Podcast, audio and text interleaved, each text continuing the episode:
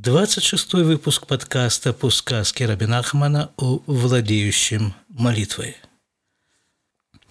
Но сначала нужно немножко напомнить, о чем в этой сказке идет речь. Главный герой сказки, как это видно из названия, это Бальтфиля, владеющий молитвой. Человек, который живет вдали от э, населенных пунктов и от э, тех занятий, которыми люди предпочитают заниматься в этих самых населенных пунктах.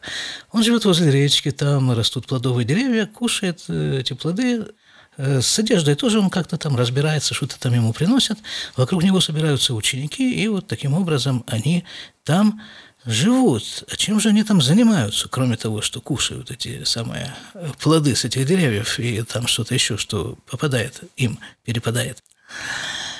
Занимаются они тем, чем считают нужным заниматься. Освобожденные от материальных забот, а каким образом они освободились от материальных забот? Да тем, что, собственно, как говорится в Перкей, а вот по учениях отцов Миуа Ашир Асамеах Бехелько. Кто такой богатый, тот, кто рад своей доле. Как они освободились от материальных забот, им каким-то образом удалось таким образом перенастроить голову, мышление, восприятие мира, что они довольны своей участью своей долей, в том числе материальной долей, и не требуют чего-то большего. И поэтому они посвящают свою жизнь самому важному с их точки зрения делу, то есть служению Всевышнему.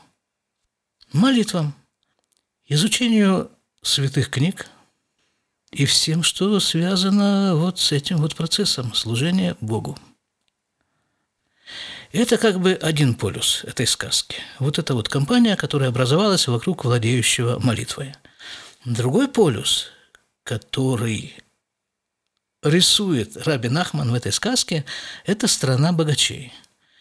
Ну, об этом говорилось в предыдущих выпусках множество раз. Страна богачей, там колоссально совершенно э, немыслимо богатые люди, причем самые бедные из э, граждан этой страны, они значительно богаче, чем любой самый богатый гражданин любой другой страны. Кроме одной, кстати. Но это не, не принципиально. И вот э, если группа, собравшаяся вокруг владеющего молитвой, довольствуется тем, что есть, и занимается тем, что они считают самым важным в жизни – то жители страны богачей, они тоже занимаются тем, чем считают самым важным в своей жизни, то есть с накоплением богатства самыми разнообразными способами. Причем там все прозрачно в этой стране. Все знают, что у каждого человека находится на его счету в банке, условно говоря – и вот это вот количество нулей на счету в банке, оно э, ставит человека на определенное место в обществе. Там есть градация, самая высшая ступень – это боги, потом идут ангелы, потом еще кто-то. Это все люди, да, люди, но у которых какие-то очень большие деньги. А потом дальше уже простые смертные, а и вплоть до каких-то там птиц, животных, э, насекомых, у которых э, уже совсем по критериям этой страны совсем плохо с деньгами. Но эти самые последние муравьи и тля, все равно они значительно богаче всех нас вместе с вами взятых. Но это их основная цель жизни. Вот это их система приоритетов, и это то, чем они занимаются в своей стране богачей. Это как бы два основные полюса. Плюс еще там такой есть эм, такой сюжет – когда-то, когда-то совсем давно, еще до образования этой страны богачей, был царь, самый настоящий царь. Э, сказка постепенно дает понять, что вот этот царь – это Бог. Вокруг Бога были девять его приближенных. Царица, принцесса, муж принцессы, их ребенок – это уже пять человек царской семьи и плюс еще, еще приближенные. Среди этих приближенных, кстати, был и наш вот этот самый уже знакомый, владеющий молитвой. Потом поднялась буря, все рассыпалось, разлетелось, всех приближенных царя разбросало по самым разным частям света, все перемешалось. И вот такой начался всеобщий хаос. Но хаос не может долго продолжаться. Началась реорганизация населения. Население начало собираться по разным группам, сколачиваться, объединяться в разные группы по интересам. И Рабин Ахман достаточно гротескно рисует эти группы, которые объединяются по интересам. А интерес что такое?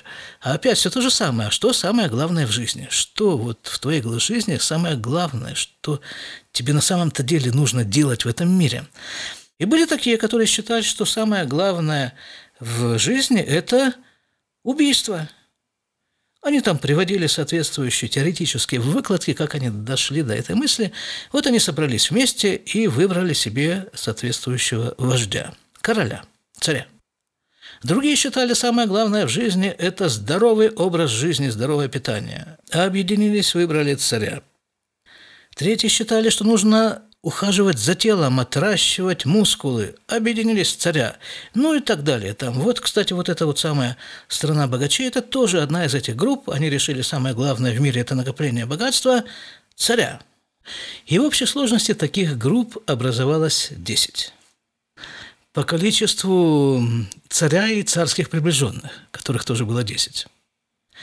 И проходит какое-то время, вот э, они там живут себе и развиваются в этих группах, и потом, потом вдруг э, как-то вырисовывается такая вот ситуация,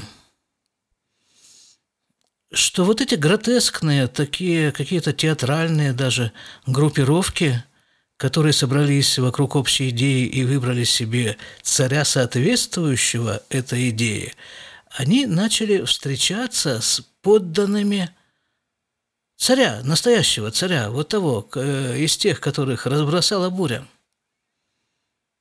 Понимаете, и как только они видят, ну, скажем, э, что скажем, скажем, вот эта группа людей, которая решила, что самое главное – это отращивание мускулов – культуристы, так их назовем, со своим царем. Они себе идут там где-то, они были такие, они были суровые ребята, крутые, они были воины такие, которым, в общем-то, лучше было не попадаться по пути, на пути. И вот они идут себе этим своим войском и видят человека, такого мощного человека. Этот человек, не обращая внимания на их мускулы, разбрасывает их всех в разные стороны, добирается до обоза, который находится в конце этого войска, где-то там в тылах, и съедает там кучу всего, всего, всего, он просто голодный был. Так вот этот вот, э, это и был один из приближенных царя, богатырь. А если еще точнее, это член семьи царя, а именно муж э, принцессы. И когда вот эти вот культуристы видят перед собой настоящего богатыря, настоящую силу, они тут же сбрасывают как бы своего э, царька этого самого временного и выбирают его царем, настоящего богатыря. Почему он настоящий? Да потому что он был возле настоящего царя в свое время и от него получил настоящее представление о том, что такое жизнь, что такое сила в этой жизни. Более того, царь указал ему, где географически находится источник силы. И время от времени этот самый наш богатырь, этот самый вот муж принцессы, настоящий богатырь, он этот источник посещал, набирался там силы, и, ну, ребята, ребята, вот когда тут, э, тут же всплывает в голове вот это вот, эм, как его, Машальта, как мы его называли, ну, басня, что ли, притча, притча, да, э, которая уже тут наверняка несколько раз была рассказана, но никуда не денешься, раз всплыла, надо еще раз ее рассказать. Это, это, собственно, вся сказка – это притча, да, сказка – это притча, что же еще остается делать, в ней намек, как водится. Так вот, э, это про э, Яйнунгари, то есть это э, венгерское вино – Я не буду рассказывать всю притчу, но в конце концов звучит такая фраза, что тот, кто один раз попробовал настоящее венгерское вино, того уже не обманешь на подделках. Вот и здесь тоже, когда человек видит, встречает, чувствует что-то настоящее, то он тянется к этому настоящему. А почему, как мы сказали, оно настоящее? Да потому что оно связано с Богом, самым, что ни на есть, настоящим. Это часть самого, что ни на есть настоящего. Ну, давайте почитаем. Э, значит, здесь вот э, такой момент, на котором мы остановились, что вот этот вот богатырь, да, настоящий богатырь, со своим войском, он, он э, идет и завоевывает страны. А как он завоевывает страны? Он подходит к этой стране на каком-то, останавливается на каком-то обозримом расстоянии и посылает ей ультиматум жителям этой страны, что, мол, граждане, э, сдавайтесь. Мне ничего от вас не надо, я не, не облагаю вас данью, мне не нужны деньги, я вообще презираю деньги. И обратите внимание на эту деталь, он презирает деньги, богатырь. Так вот, мне ничего от вас не надо, мне единственное нужно, чтобы вы признались, что как бы вы подо мной. Все. А зачем ему все это надо? А потому что он верит, что в свое время найдется настоящий царь, и он, богатырь, все завоеванные им страны, как бы выложит, предоставит их в распоряжение этого царя, потому что ну, настоящий царь должен властвовать над странами а не какие-то временные в том или ином варианте правительства. Настоящий царь, напоминаю, это Бог. Так вот, постепенно он добрался и до страны богачей, этот герой, да, и послал им соответствующий ультиматум. И на самом-то деле им было совершенно по барабану признать его над собой, этого героя, не признать его под собой, неважно, неважно, неважно.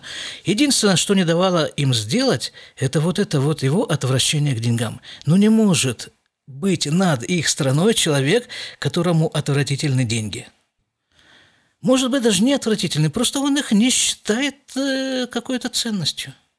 Он не считает деньги ценностью. Вот этого вот страна богачей не могла вынести. Да, хорошо, а что делать? Да, и он дал им срок – когда они примут наконец решение. Если нет, то ну, это самое, он их э, завоюет. Срок этого, э, срок этого ультиматума постепенно подходит к концу, и вот эти самые богачи, да, они прознали, что есть какая-то страна еще более богатая, чем они.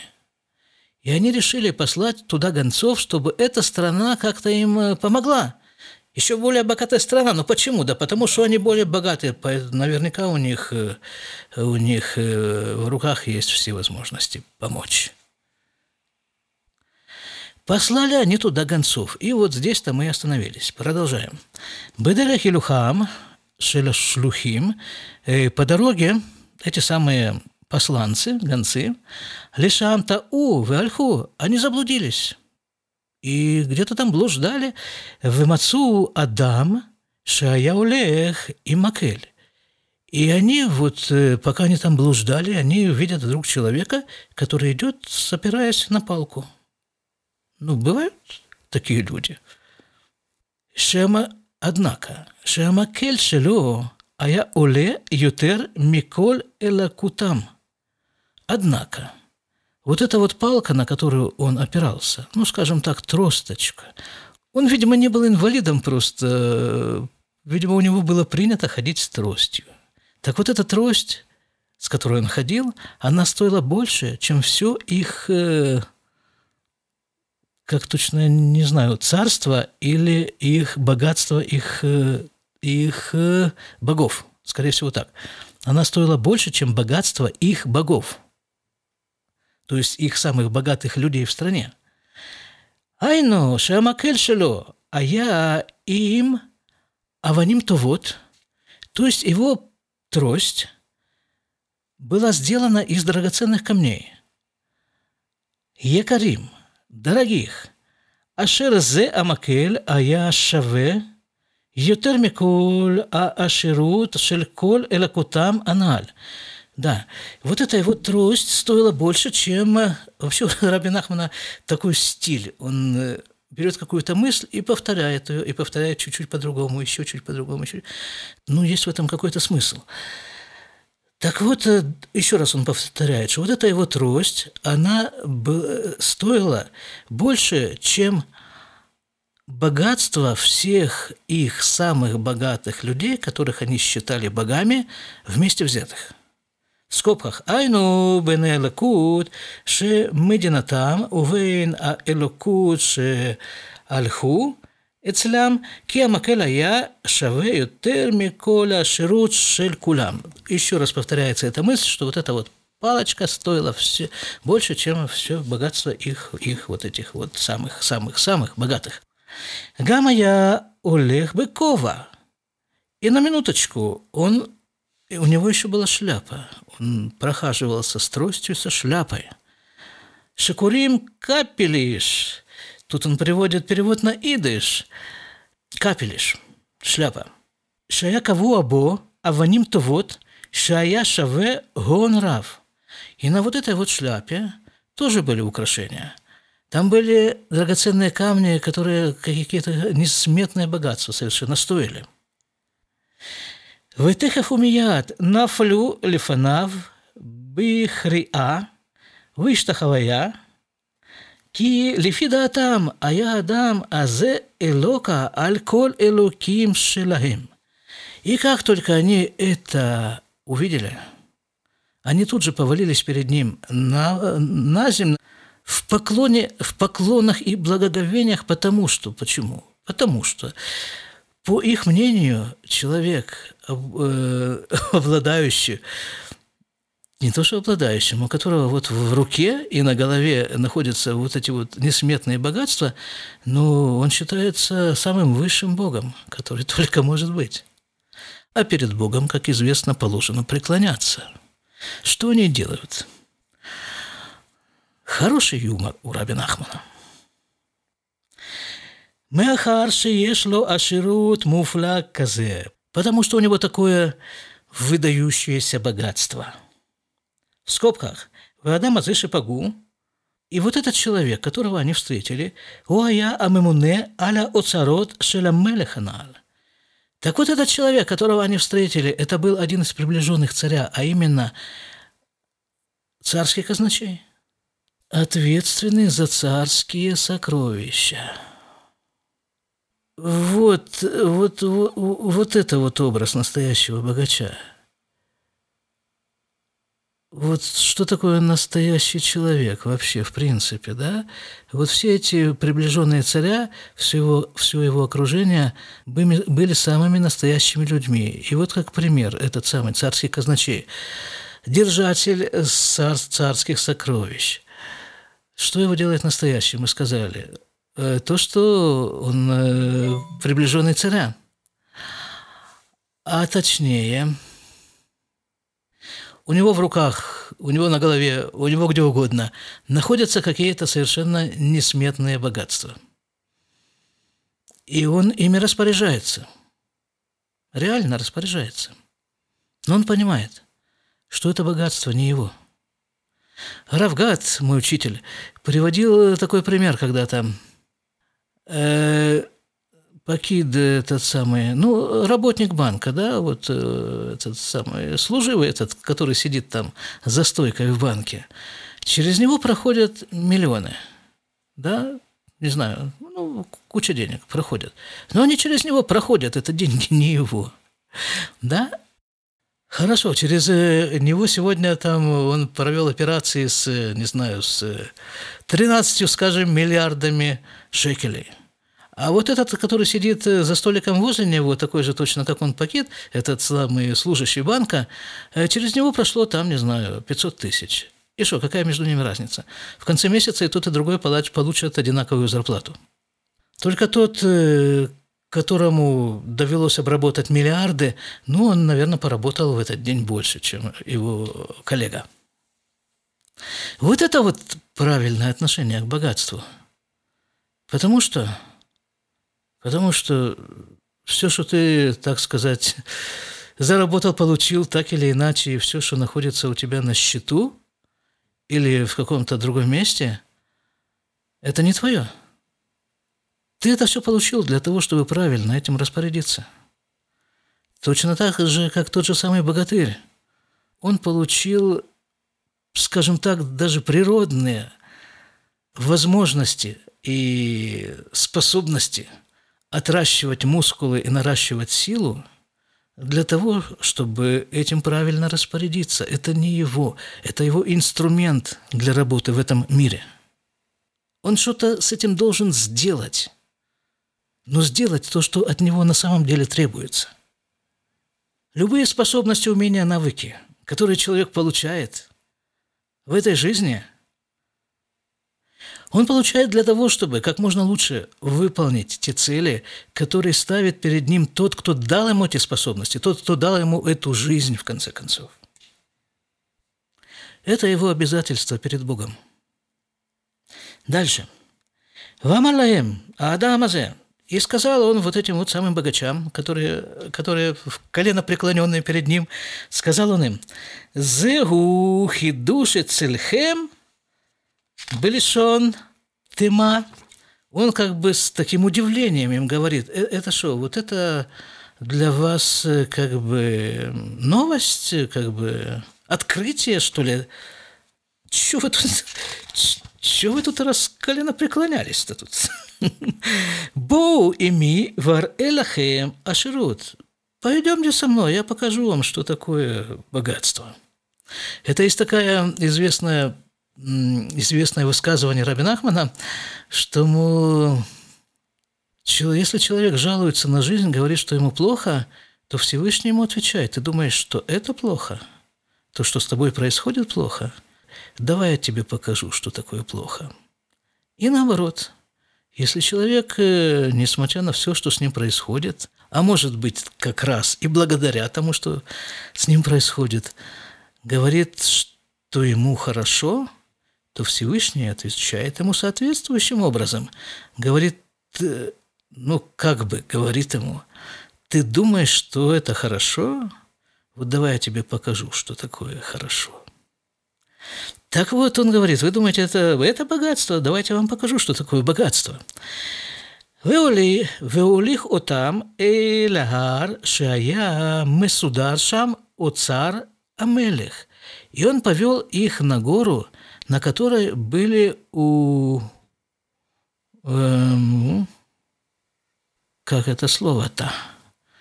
Месудар – это ну, скажем так, собраны в определенном порядке сокровища царя. Амелех, вот того самого царя.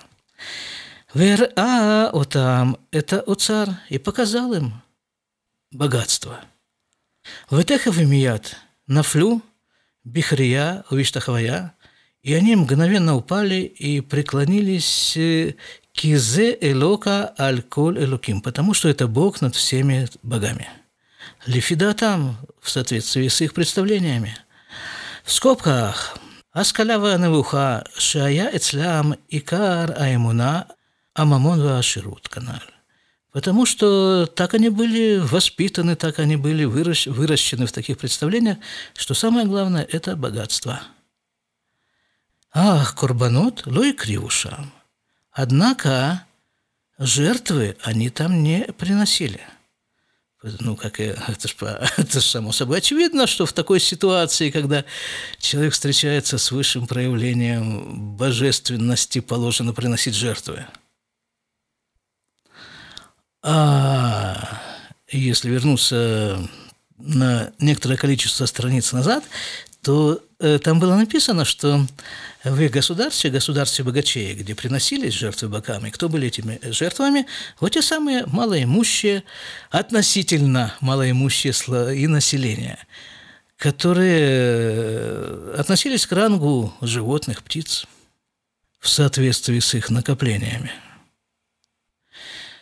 Так вот, в этом случае они не принесли, не принесли жертвы, потому что в соответствии с их представлениями, что вот он, этот самый, этот человек, он самый высший ранг божества, И относительно него они сами находятся, хотя это были, в общем-то, состоятельные люди, кого еще посылают на таку, в такую важную миссию. Так вот, относительно него они сами были на очень каких-то далеких э, ступеньках этой иерархической лестницы, созданной в их государстве. И поэтому, по идее, как бы такому высокому уровню божества, который определяется соответствующим уровнем богатства, они должны были принести в жертву самих себя – Однако они этого не сделали, они тут же не по самоубивались мгновенно перед ним.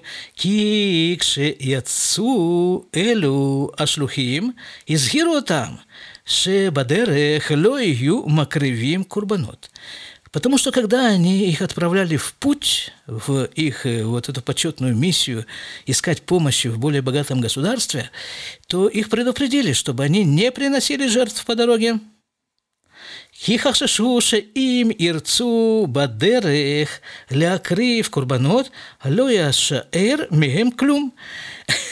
Потому что те-то ребята, которые их отправляли, они ведь знали, они, что они их отправляют в какое-то очень богатое государство. И подумали, что если они войдут в это государство еще более богатых людей и увидят там те несметные богатства, которые есть в том государстве, они тут же принесут себя в жертву, как это положено, э, как это называется, добропорядочному представителю этой религии. А ведь им нужно выполнять миссию, да, и они ведь в командировке, да, так если они тут начнут приносить себя в жертву, так ведь и командировочные некому будет платить. И миссию свою не выполнят, кстати. Так что предупредили их при выходе, никаких жертв. Вот они и не принесли себя в жертву поэтому, а так бы запросто.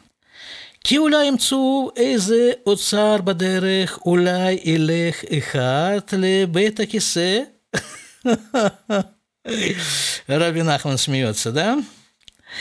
Потому что он такие случаи, как бы предположительно, что те, которые их отправляли в командировку, они э, были у них такие соображения, что может быть по дороге они встретятся, столкнутся с каким-то таким очень большим богатством, о котором они не подозревали. Может быть, кто-нибудь из них зайдет в туалет.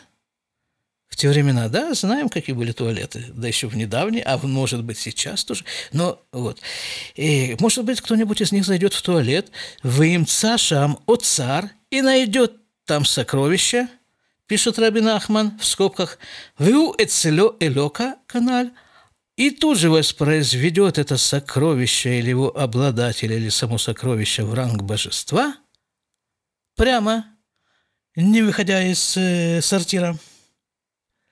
Ветхилю крив этот ман элав, и они начнут себя приносить в жертву этому сокровищу, прямо не выходя оттуда же, велойша эр мегем эхад, и никого из них не останется. Все там и это погибнут за святое дело, накопление богатства.